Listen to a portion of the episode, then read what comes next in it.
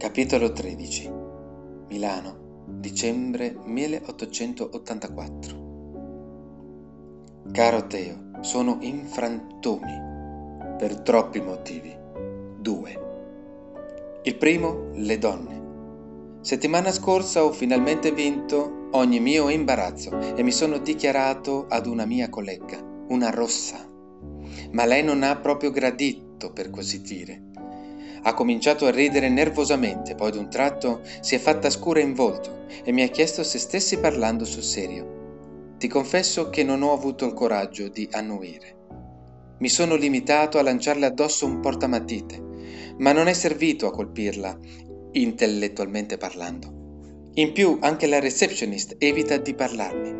Pensa che doveva consegnarmi la tua lettera, arrivata per sbaglio in agenzia, e invece di darmela in mano ha fatto in modo che fossi io a trovarla casualmente per terra.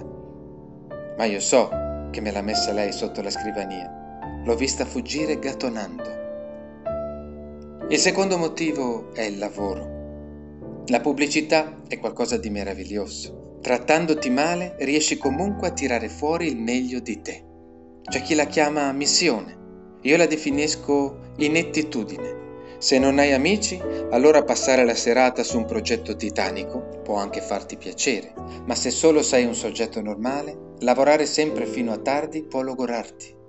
Io mi sto preoccupando seriamente perché comincio a provare gusto a starmene qui, a fare e rifare bozze fino a mezzanotte. Il momento però più bello dello starsene chiusi in agenzia come dei prigionieri di guerra è la cena. Sì, caro Teo, perché almeno la cena ti viene offerta dalla direzione creativa se devi farti la notte in corsia. Così, invece di salvare la vita a qualcuno, salvi il preventivo di qualche account, facendo le più belle tre proposte della storia e ti mangi una pizza, margherita, gratis. Wow! Ma quando il team è particolarmente ispirato, allora cambia tutto.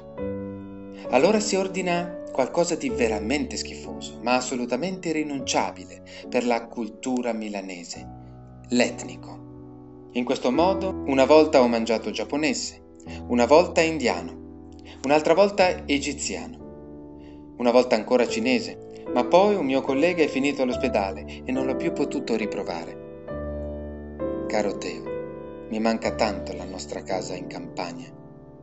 Mi mancano le sorelle Schwalz che ci venivano a trovare di pomeriggio, dopo il catechismo. Mi mancano le uova della nonna e quelle della gallina della nonna.